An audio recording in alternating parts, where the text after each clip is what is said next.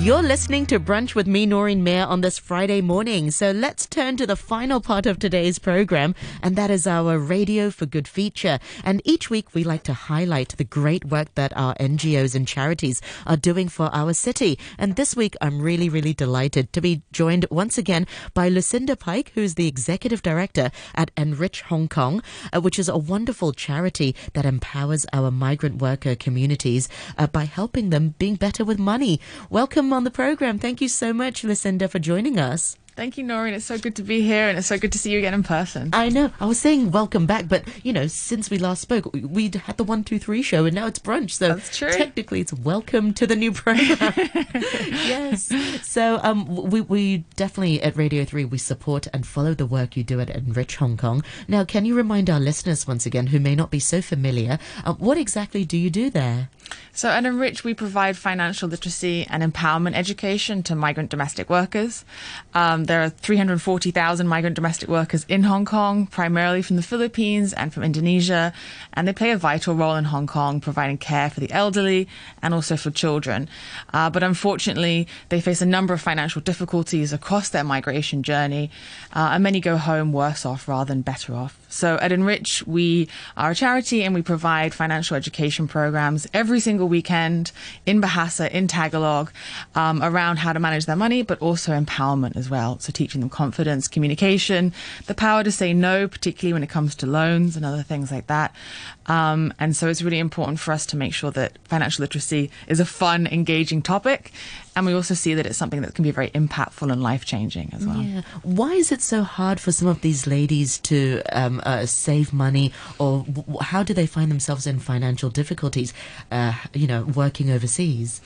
Well, I mean, pre pandemic, the situation has always been that migrant domestic workers, the majority need to take out recruitment loans to actually arrive and work in Hong Kong. So they're arriving already in some level of debt. Then on the salaries that they have, just over 4,700 Hong Kong dollars, there's expectation from family members back home to send money back home straight away.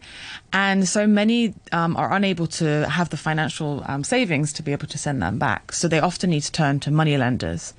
And in Hong Kong, the, extor- the interest rates can be extortionate. Extortionate. Oh. So many get trapped in a cycle of debt, um, and it becomes much, much harder to get out of that, um, and are often not taught the skills to be able to know to have the importance of an emergency savings and so on, um, and how to budget and plan, and that's something that we then do.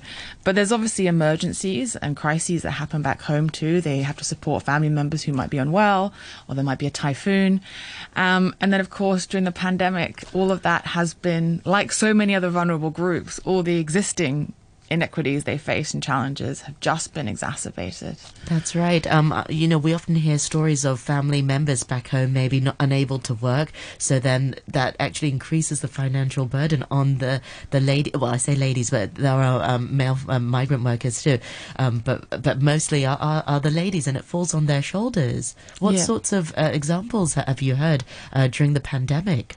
So we we've heard we've heard a lot of different stories, um, and what we've also tried to do is collect a bit more data from the community. So last year with Helper Choice, which is an ethical recruitment agency, we conducted a survey and over of over 800 um, migrant domestic workers, and actually 69% said that they had been um, financially impacted by the pandemic, and over 61% said they reported feeling more stressed as a result of that. And obviously, there's there's a lot to be said about the, the stresses of the pandemic, but in particularly financial for this community. Uh, there was a lot of people that are now using this as an opportunity to scam them more. So we're seeing a lot of cryptocurrency scams, for example. We're seeing a lot of other scams deliberately target them. The other challenge really is that there are very, very few safety nets for them. So they don't have the same access to financial services that you or, myself might in Hong Kong. So it means that when there is an emergency or when there is a family member in lockdown in a home country, They turn to loans. they turn to loans and they turn to unlicensed money lenders as well. And because there are very, very few op- opportunities and other options in Hong Kong. So without that, that can be incredibly challenging. But of course, with the salaries they have, the financial pressure of the pandemic, even from purchasing rat tests, masks, all of that puts additional strain on their finances, um, as well as then needing to send money back home. And so for us as well, it's it's a combination of the existing inequalities which have been exacerbated, but now the levels of debt and, and is much much higher than we've seen before. So we are um, frequently seeing women who are in debt of 100,000 Hong Kong dollars, Oh one woman up to 200,000 um, Hong Kong dollars. And even though the initial money that they borrowed was v- was very low, it just accumulates um, to to that amount. Exactly, and it was really, it was really, it started off because she had a family member, an uncle that was unwell, and she needed to find money to support the medical treatment back home, and then it became another loan to take out another loan, and it became a very vicious cycle, and the interest rates were then meaning was that that was accumulating. So the other thing that we're now seeing too is that the mental health uh, is a huge concern amongst the community.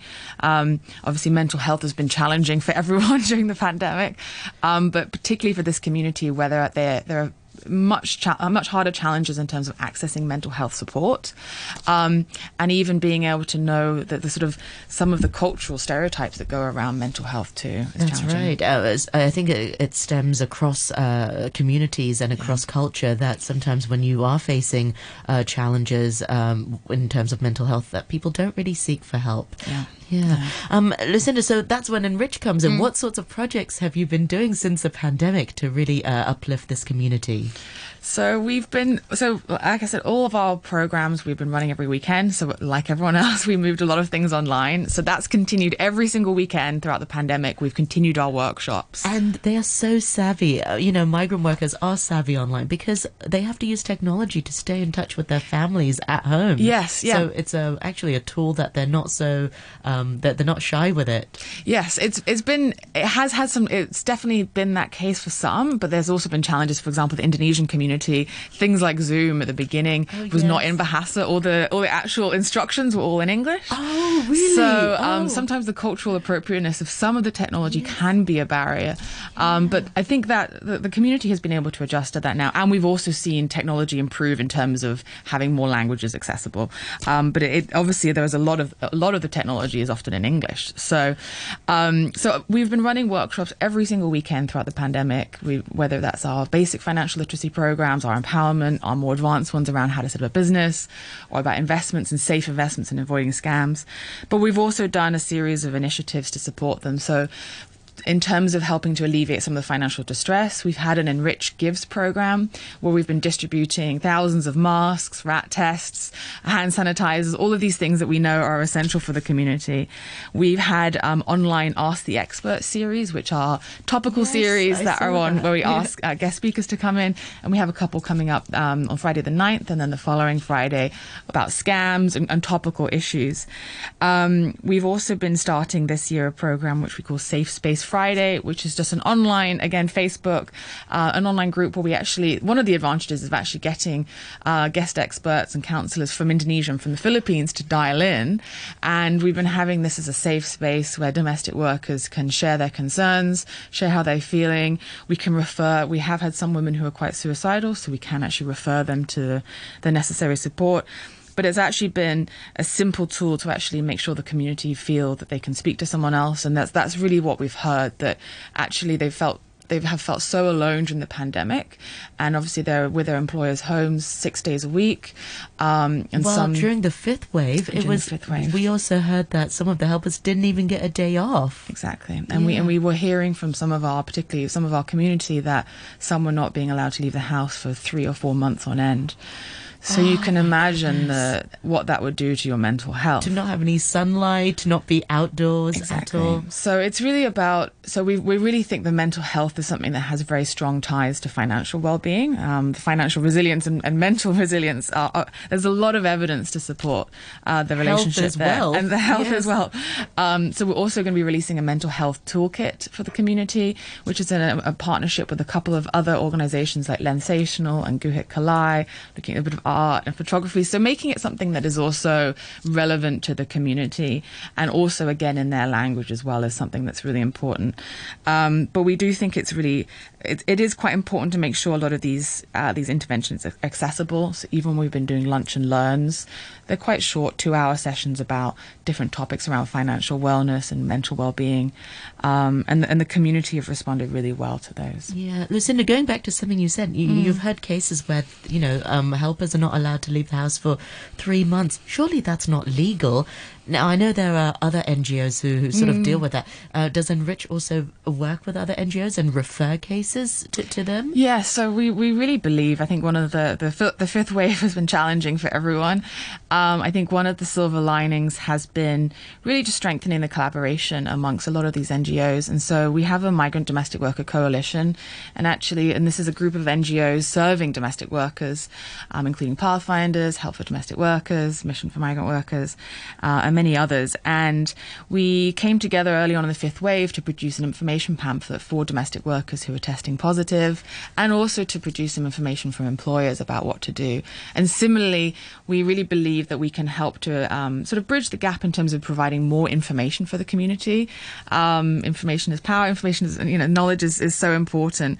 Um, and also, we can collaborate to refer to, across services as well. So whether that is a domestic worker who has been unable to leave her employer's house for months on end, or whether it's a domestic worker who's fallen pregnant, we can refer to Pathfinders and so on. Um, and similarly to us with, with financial counselling and, and other and other situations. Yeah, well, finally, um, you know, uh, the other side of the coin is employers. How can employers be more supportive? How can we check in uh, to make sure that, you know, our helpers aren't stressed financially? Uh, everybody can be quite stressed financially, but what can we, how can we start this conversation? Um, I think we've talked about this before, but money is not something that people are so comfortable talking about. money money is incredibly difficult to talk about. Um, and it's it's incredibly difficult to talk about with your employer. um, so you can imagine the, the, challenges if you were if you are an employer of a migrant domestic worker that, that can be challenging. So it's it's trying to think about this this is an employee employee relationship in a way. How how would you start that conversation if you were in, in a workplace? So there are there are natural points in that journey. So for mm. example, the end of every month when there might be being payments being made, then that's a time to have a, a conversation. Yes. If there's anything, any concerns they might have, any needs they might have. Um, I'd always suggest we have a ten tips leaflet for employers that can be found on our website. And there's a lot of simple tips there from helping to set up a bank account, because sometimes that can be quite challenging. And that helps domestic workers keep uh, their finances in a safe space. Um, and again, it's and just. There are some great banks, uh, you know, banks out there that uh, will offer um, a, a non minimal amount in the bank. And that's important because if you only have under 2,000, some banks deduct money, deduct $50 a month, and that's kind of pointless. Yeah. Yeah, with the, with the virtual banking licenses in Hong Kong, we've actually seen a lot of those minimum deposits decrease, which yes, is great. great. Um, but there's there are still some challenges to actually opening bank accounts. For example, not ba- banks not being open on Sundays, that's language right. barriers, and so on. So actually having a bank account can actually protect the employer and the domestic worker because there's a record. then it's somewhere safe for her to keep her finances. Um, and there, are, if you have a look at our 10 tips leaflet, there's a couple of other tips that we give there. But trying to find a way to have that conversation and open up the space, knowing that uh, the domestic worker you employ can speak to you if there are any challenges, and finding those natural points, uh, whether it's the end of the month or whether it's Christmas coming up at the moment too, and Christmas can be an incredibly expensive time for everyone. Um, so that can also be an opportunity to have a conversation about whether they have a budget for Christmas, whether they have a plan, uh, whether they're sending more money back home at Christmas, and so on. So that's something to to think about. That's right, because it can be quite a stressful time that they are expected to bring lots of gifts and even you know give money to their family members Correct. during this Christmas period, and yes. it's quite stressful. Have you heard stories of people not rather not go back at Christmas. Yes, we've actually, some of our participants that join our workshop do say after they realize now the importance of budgeting, planning, and, and actually having budgets for certain, certain needs and certain things that are coming up. Actually, some say they prefer to go back at different times, like Easter rather than Christmas, because they see the financial burden. But of course, it's Christmas now, and many haven't been home for three years. So it's, it's incredibly challenging to balance out the sort of the personal needs with the, the financial. But it's also about managing expectations from the family. And we have a money and family workshop where we do a lot of role playing. Um, again, learning how to say no, learning how to have conversations about the values around money amongst family members. Mm-hmm. And that one can get quite emotional. There's a lot of often a lot of crying because it's it's very challenging. Absolutely. Um, remind our listeners once again, Lucinda, how can we find out more about Enrich? And uh, have you got a website and on social media?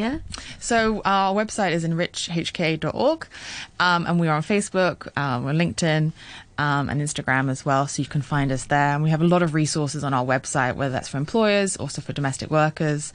Um, and of course, if you're an employer, you can consider enrolling her in our programs.